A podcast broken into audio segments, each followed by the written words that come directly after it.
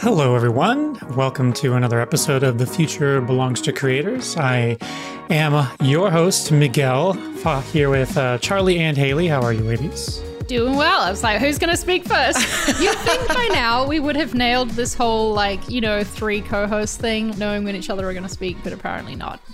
no. Well, I'm also doing well. I'm also doing well. So there we go. That's good. All right. Well, if that is a taste of things to come, I am sorry in advance. But I'm sure we are just getting it all out of our system. Anyways, I am so thrilled about our topic today because uh, today we're talking about something that is something I think about kind of often. And I think we beat around the bush on this one a little bit on our podcast, and we've touched on certain things about this. But today we're talking about, we're kind of looking at influencers versus you know independent creators and how things are sort of like shifting in that direction towards being an independent creator and less about this idea of you have to amass this giant empire of followers and that is the key to mm-hmm. success as a creator on social media and you know things like that so before we, we dive into it, are there any sort of issues about this that, that, that come front of mind when I talk about that idea of not needing a giant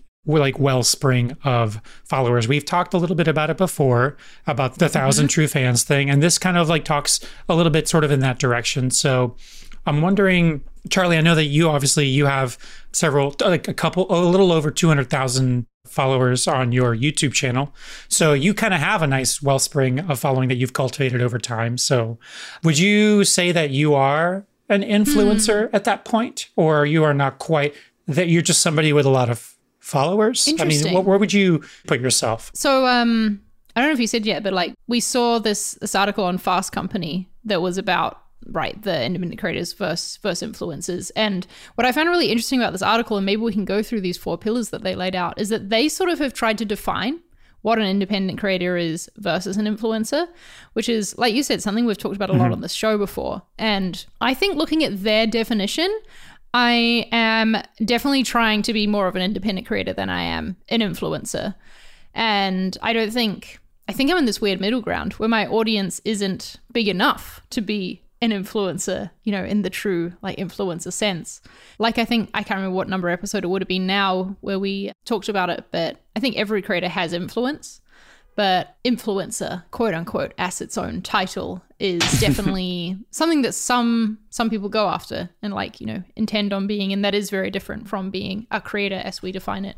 But yeah, I relate it to these four pillars that it said. So I don't know, maybe we could go through them. Yeah, yeah. We'll definitely get to them, but I kind of wanted to set the stage a little bit. So, one of the reasons I think that is more a little bit more appealing for the the normal sort of influencer, I mean, sorry, independent creator is a little bit more tenable to do it this way is because, you know, if you're trying to build a business on something, you want kind of firm mm-hmm. ground. Mm-hmm. And there's something inherently sort of shaky about building your business on on the idea of there's this algorithm yeah. that is determined by things that you don't have control over and you're constantly kind of like shifting and trying to like navigate down this river that is an algorithm and you you never quite know what's coming obviously a few weeks back we had that outage mm-hmm. the facebook outage so instagram facebook those things were just gone so bye bye algorithm at that point. Bye bye. A lot of people didn't even yeah. have bye bye platform, right? So people were just kind of, you know, and I heard stories about people that just didn't do business mm-hmm. for those several hours because like it was just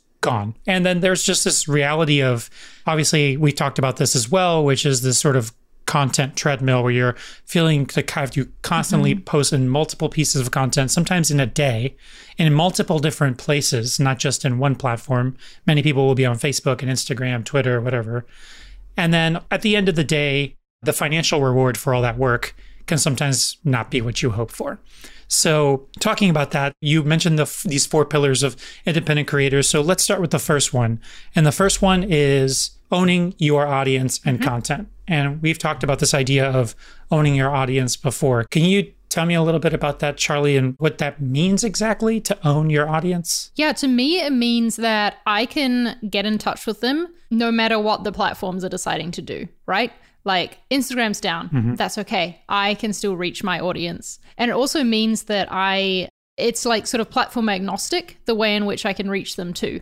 So I'm not relying on only one certain platform in order to reach them. And so I would say that, like, obviously, I'm going to say this because I work at ConvertKit, but obviously, an email list is a great way to own your audience because I have everyone's email addresses, right? Yeah. Like, I could choose to move them to any other platform. I could choose to like literally take an email address and send them a direct message through my Gmail account if I wanted to, you know, because I have that information. And that information is not something that a term that I really liked in this article, they called it big social. That's not something that it gives you.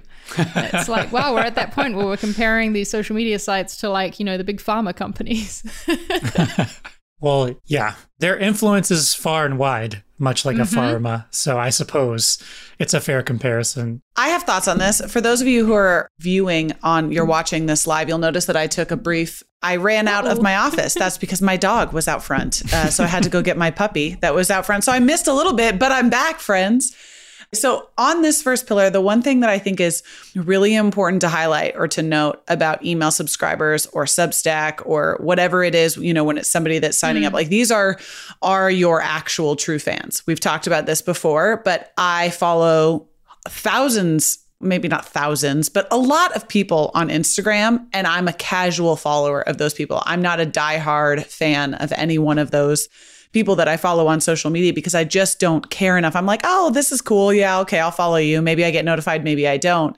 Whereas when I give somebody my email address, it's a very private place that you're inviting someone into, right? So I only invite people into my email that I really, really, really want to hear from. And so one of the things that we've we've said at, at conferences or just kind of use this as a general like rule of thumb is that an email subscriber or Substack, whatever, you know, they're worth a dollar, where a social follower is worth 25 cents, right? They're, the value of them is, is, is far less than somebody who actually subscribes to you via email. And the percentage of people that actually purchase from you, if you sell something, you're going to have a higher percentage of people that purchase from you through your email than you are through your social media following. It's from like a percentage of of following, right? So you might have 50% conversion rate on email subscribers and a, you know, a 25% conversion rate on social.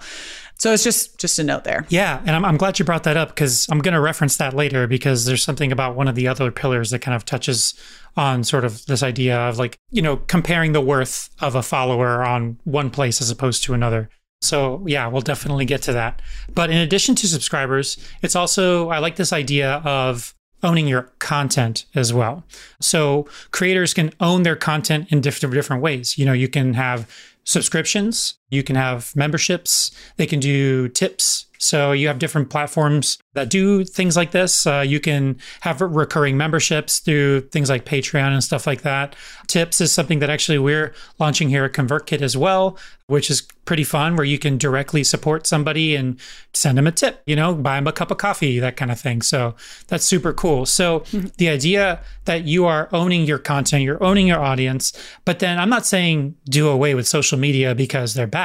I'm just saying don't rely on it as like the centerpiece of your business and the way that it's constructed, but more as like a, a feeder or a funneler to your business. So this is like it's just a tool to bring people to where you actually want them. Don't just stop and have the conversations and have the interactions on say Facebook or Instagram. Certainly have them there, but lead them this way. I'm curious on this. Why do you think that is? This is my thought on this. I think that the way that social media or the way that influencers like were created right is like advertising right? You know so you think you have 100000 people that you're following and that person has access to 100000 people. And so advertisers are going to support that person right? But then the algorithms actually control that so the engagement rate is low. But having said that why do you think it is that people prioritize social media. As far as like that is that a mm. vanity metric? Is that purely just like because that's the way that our society like everybody looks at things like they want more more and more of everything why do you think that we care so much about those vanity metrics versus caring about the metrics when there's just so many different studies and articles and teaching on the thousand true fans model, right? Which I know has been slightly, you know, a lot of people have thoughts on it. But why do you think we care so much about that? Do you think that it's because of the idea that you can only have sponsorships and sponsorships is the real way that people actually make money if they're let's say, an influencer on Instagram or maybe a podcaster, right? And they have so many downloads. What's what leads to this? I think it might be a little bit of a like it's feeding itself you know, like the monster is feeding itself in a way. And that, yeah. first of all, Miguel, what you said about like social media being the feeder, I think is another like difference between an independent creator and an influencer. Is when it for an influencer, social media is the end point, like it is the product of the main thing they produce. Mm-hmm. Mm-hmm. Whereas an Im- independent creator is trying to connect with people on social to tell them about a thing they're working on, a book they're writing, an album they're creating, a course that they're developing. I don't know, there's something else to it. And social media is sort of like a means to an mm-hmm. end. It's not the end itself.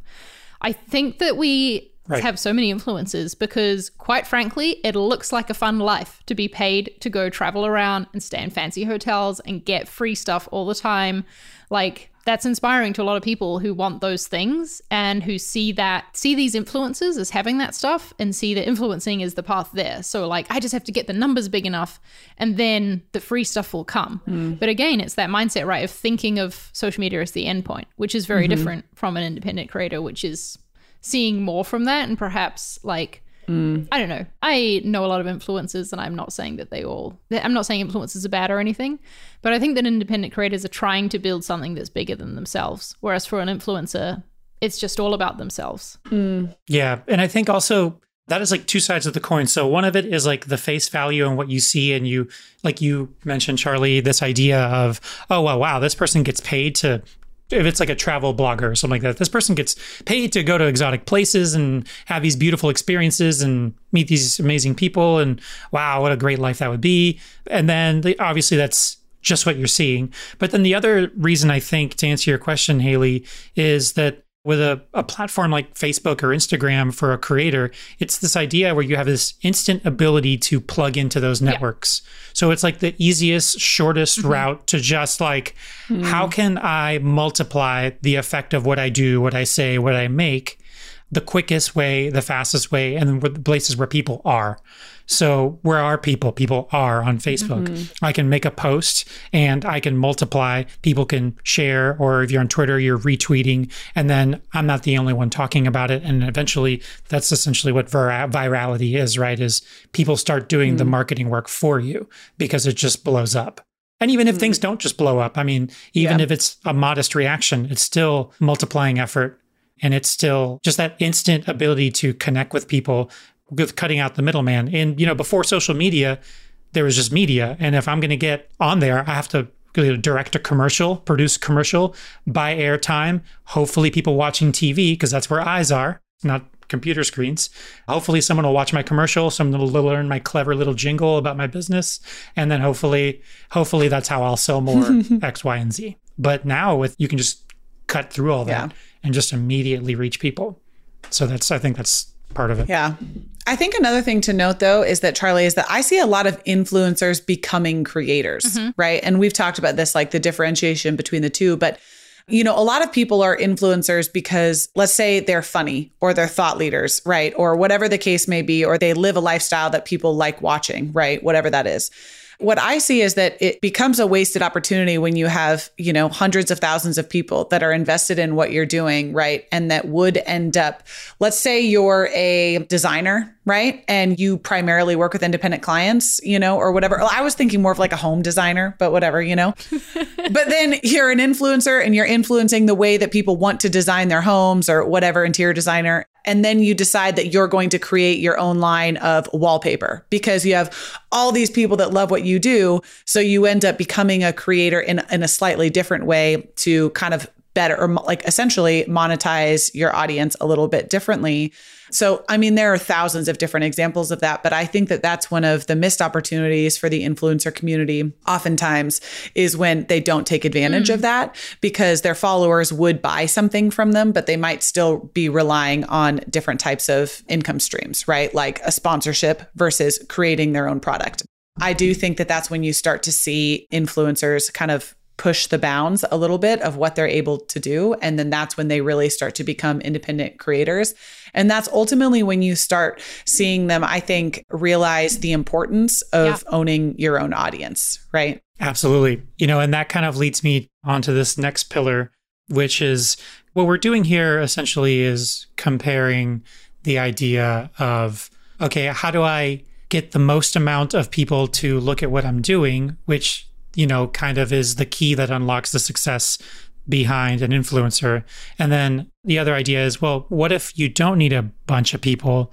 Then you can paint with a less broader stroke, right? So the idea of it kind of frees you up to be a little bit more niche and a little less broad. So the idea isn't how can I cast the widest net? And we talked about this before with the thousand, you know, true subscribers before or 5,000 true fans. Mm-hmm. One of the things that I thought was interesting about this article is they were talking about this report. In the report, it said that in order to earn $1,000 a month, uh, someone on Substack needed 229 subscribers, someone on Patreon needed 224, and of course these are averages, right? And then on Instagram for that same amount, 100,000 and then 2 million monthly YouTube views on YouTube. So you can see how that scales up and how much bigger that number gets depending on the platform. So on Instagram, for the same amount of money, I need 100,000 people to follow me, as opposed to getting 224 mm-hmm. Patreons, I think is what they call it, right? So it's just it just shows you kind of like that scale, that the sort of like exponential amount that you need depending on what platform you're on and how you're trying mm. to reach people. And I thought that was super interesting because I guess in my mind, I always just kind of had it pretty close to being a one to one. But this talks to what Haley was talking about, where depending on the platform, you know, an email subscriber is worth a dollar as opposed to 25 cents on somewhere else. And this also points to the that whole feeder thing, right? Like maybe you need that 100,000 Instagram followers mm. in order to get the 224 Patreon followers, right? Because not every single person who follows you on Instagram is going to sign up to your Patreon. I don't think that's an exact one to one. Like I think I have at one point I had around that and mm. Patreon supporters. I've like trailed off Patreon over the years, but I definitely mm-hmm. have never had 100,000 Instagram followers. So, you know, it's not exactly this, but I think it it shows that mm. feeder concept, right? Where social media feeds towards the other things. Yeah, I don't think any of it exists in a vacuum, mm-hmm. right? I think definitely those Substack numbers and that Patreon number is that didn't just happen because it happened. Yeah. They I'm sure they promoted themselves somewhere on places like perhaps Instagram, YouTube, Facebook, whatever. So the idea, like like you pointed out, Charli, is to kind of lead people to the place where it's happening. And a place like Substack is a place where it's kind of like more your area, you know, like you have more control over the levers of what happens in Substack. Yeah. As opposed to Instagram. Instagram, you're beholden to what's showing up on people's feeds and what's refreshing and what's being presented to people. There's just there's so much that's out of your control, depending on what social media you're using. Yeah, like Ben said, ultimately, I look at Instagram as just a top of the funnel thing.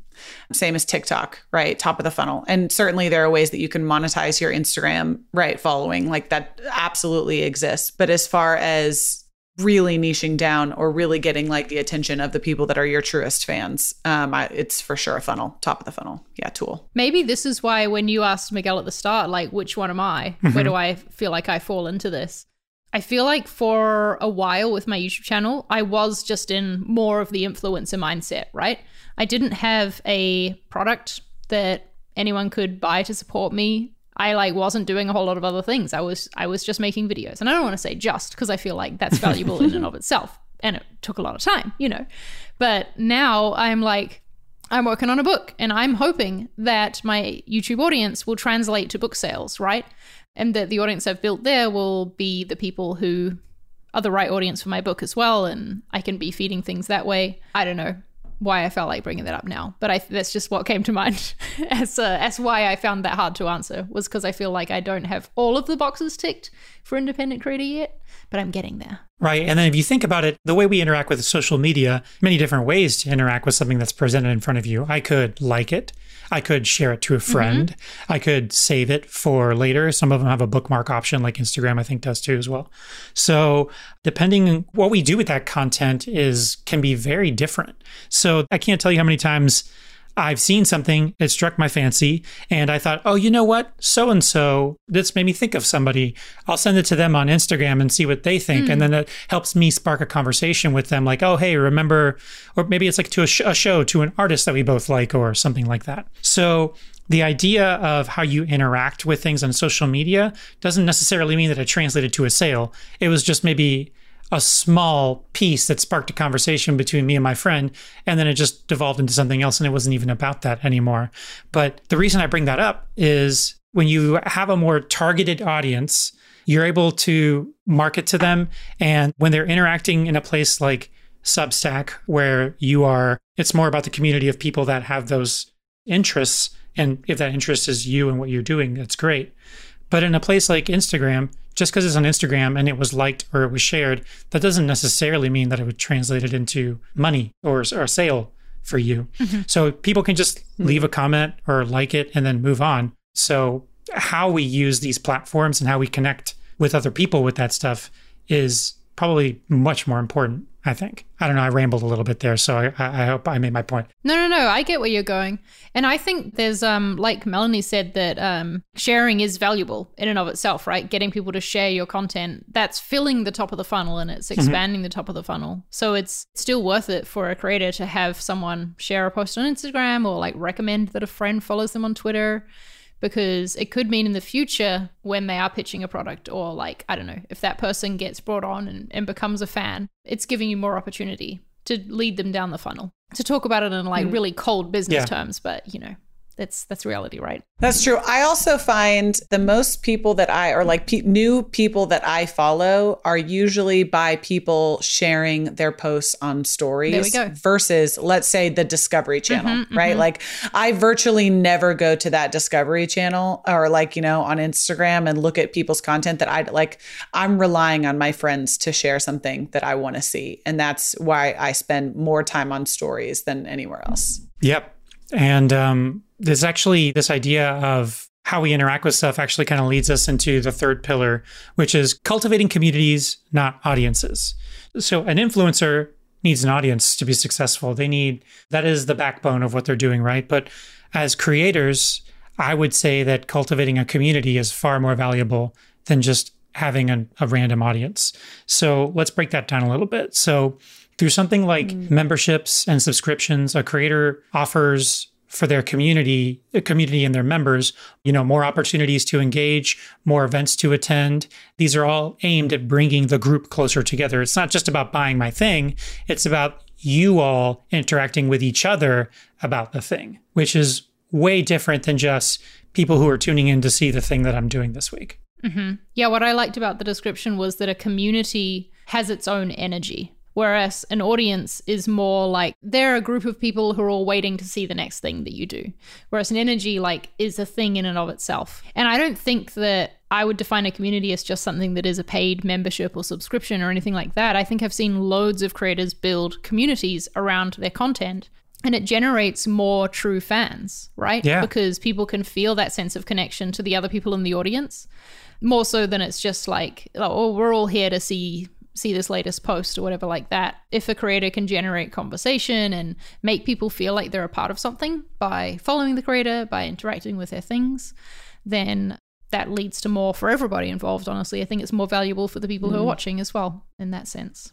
I think that that is actually one of the best things that Facebook has done, right? The Facebook is good at a lot of things and not great for a lot of other things, but I think that one thing that Facebook does really really well is it allows people to have conversation inside like private community groups, right, that are centered around memberships or whatever the case may be. I don't particularly love Facebook for a lot of different reasons, but that's one thing that I think it does exceptionally well.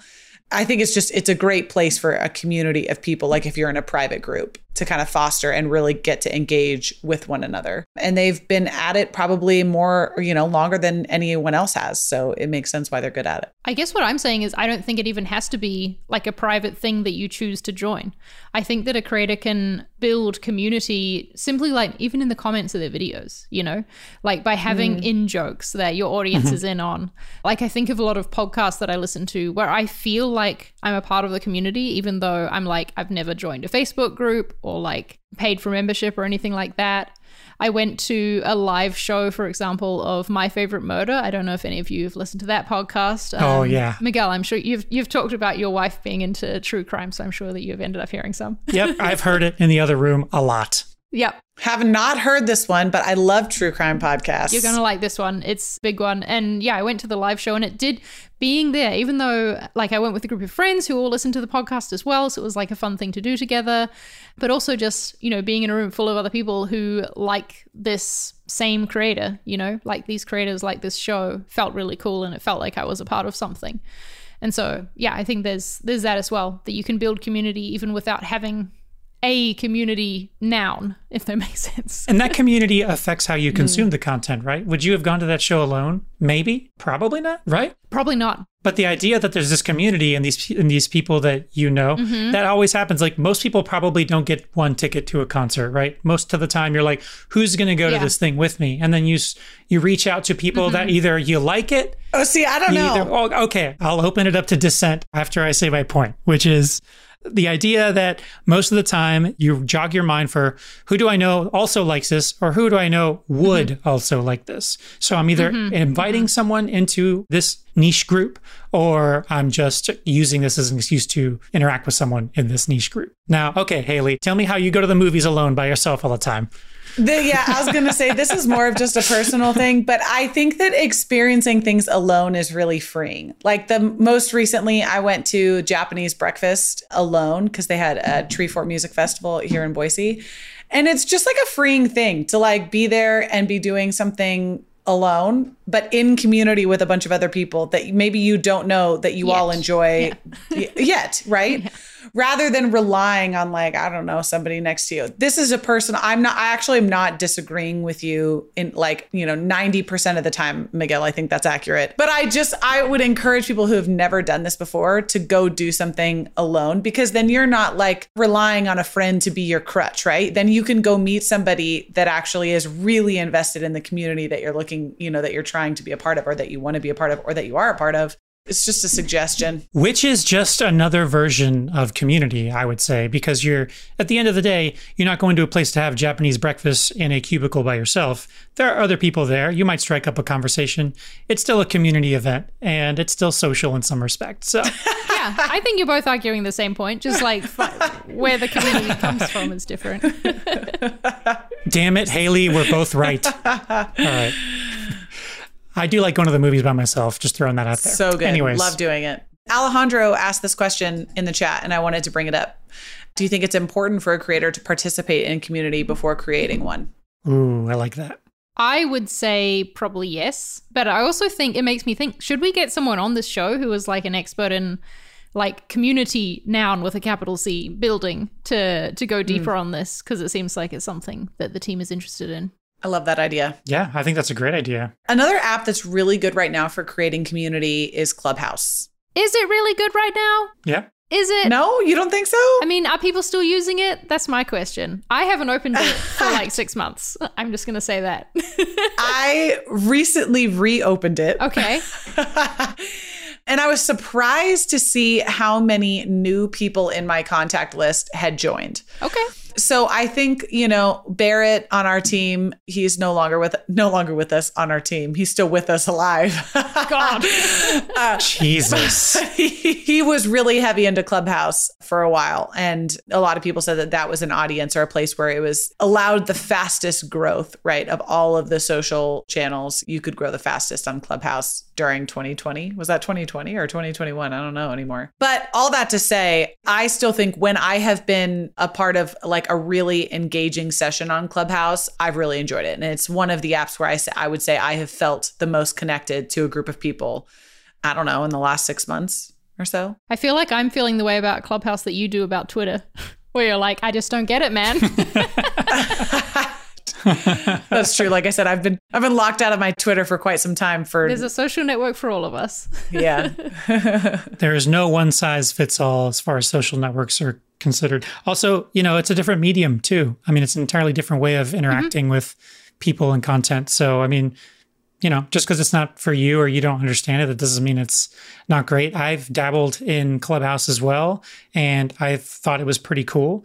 Admittedly, I, like Charli, I haven't opened it up in a in a while, but I'm not the most socially networked kind of person, anyways, as we've talked about before.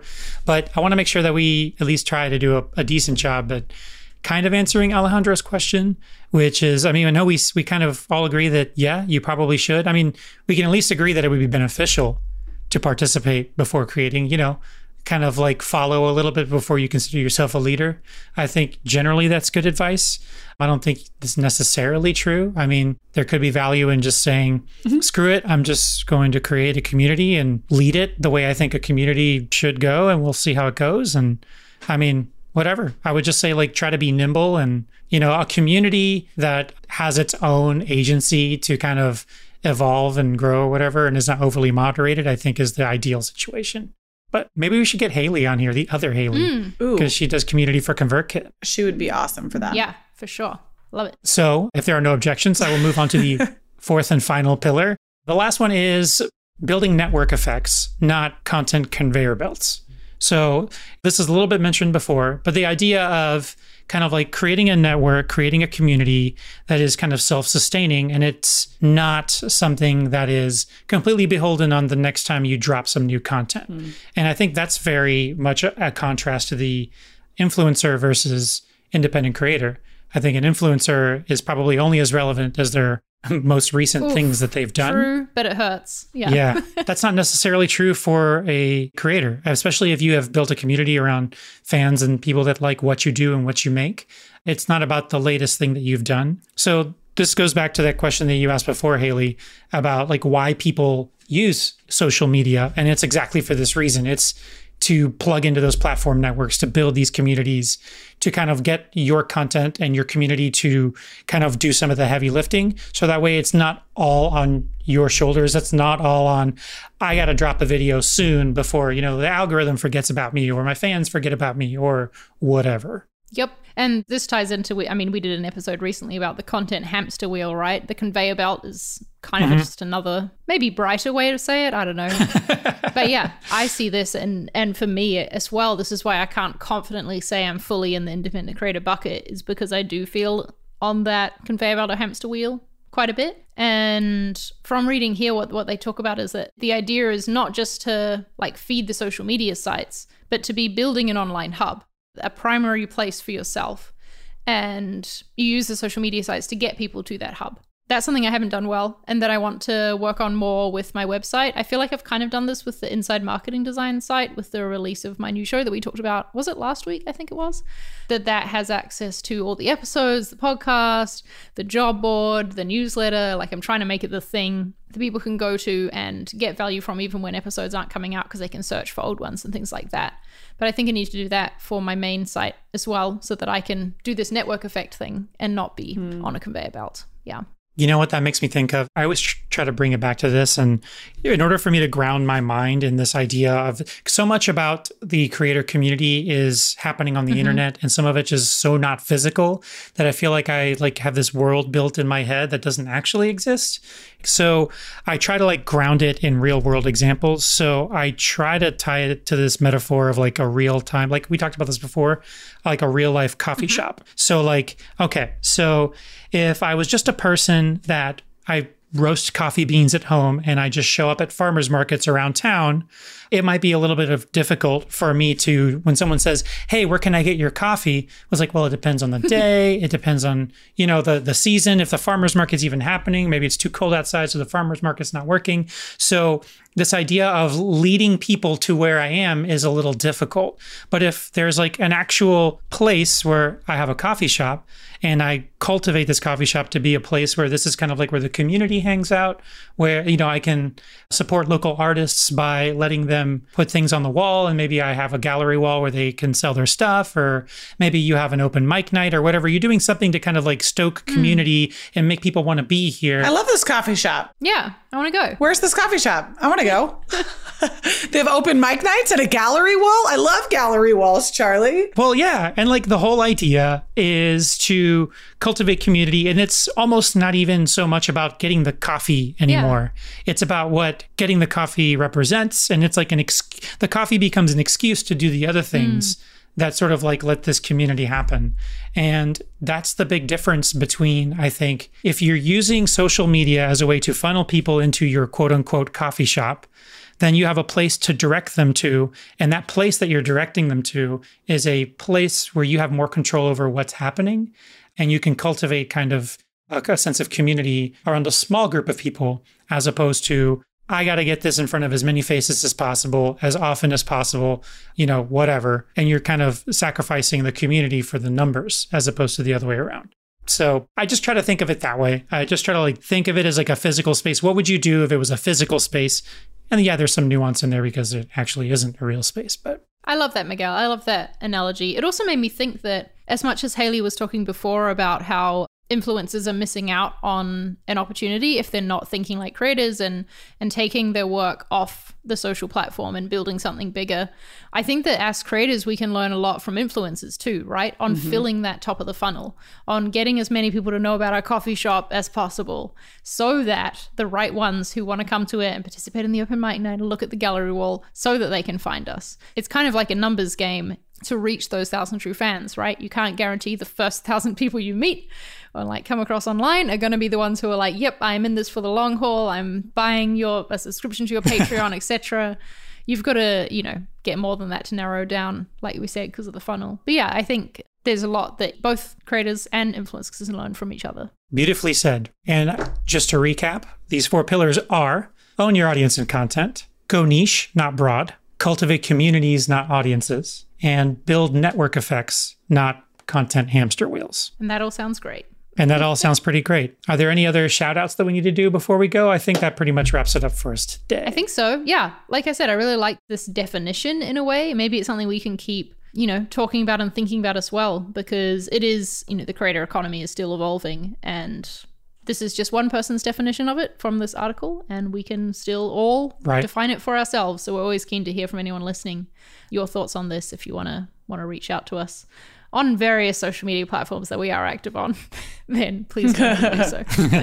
and Haley, do you have any uh, announcements on um, creator sessions? Maybe some sneak peeks? Our next creator session that's going to be released is with a woman named Joy Oladokun. And I think she is like easily going to be one of the most influential female artists of the next decade. So watch out for that. I know that's a really big statement, but it's not just me saying that. So it's, you know, it is weighted quite heavily, but for sure watch it. I think it's a really special episode. Joy Oladokun. So that'll come up next. And if you subscribe to this YouTube channel that Future Belongs creators on, you will see that in your feed. So you should do that, yes. everybody.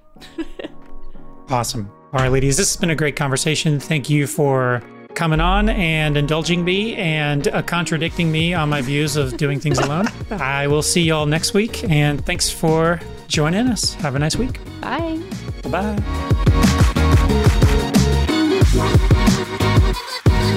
Thanks for listening to this episode of The Future Belongs to Creators. If you enjoyed it, be sure to subscribe so that new episodes appear in your podcast feed every week. And while you're at it, leave us a review on Apple Podcasts. We'd love to hear what you think of the show. If you want to join us live for the next recording, you'll find us on ConvertKit's YouTube channel at youtube.com forward slash ConvertKit every Wednesday at 1230 Eastern. This show, like everything we do at ConvertKit, is made for creators by creators. We're on a mission to help creators like you earn a living online, and we make software that helps you build and connect with an audience of loyal fans. ConvertKit is the best way to launch or grow your next creative project. So to start building your audience, go to convertkit.com slash free and create a free account. We're looking forward to helping you on your creator journey.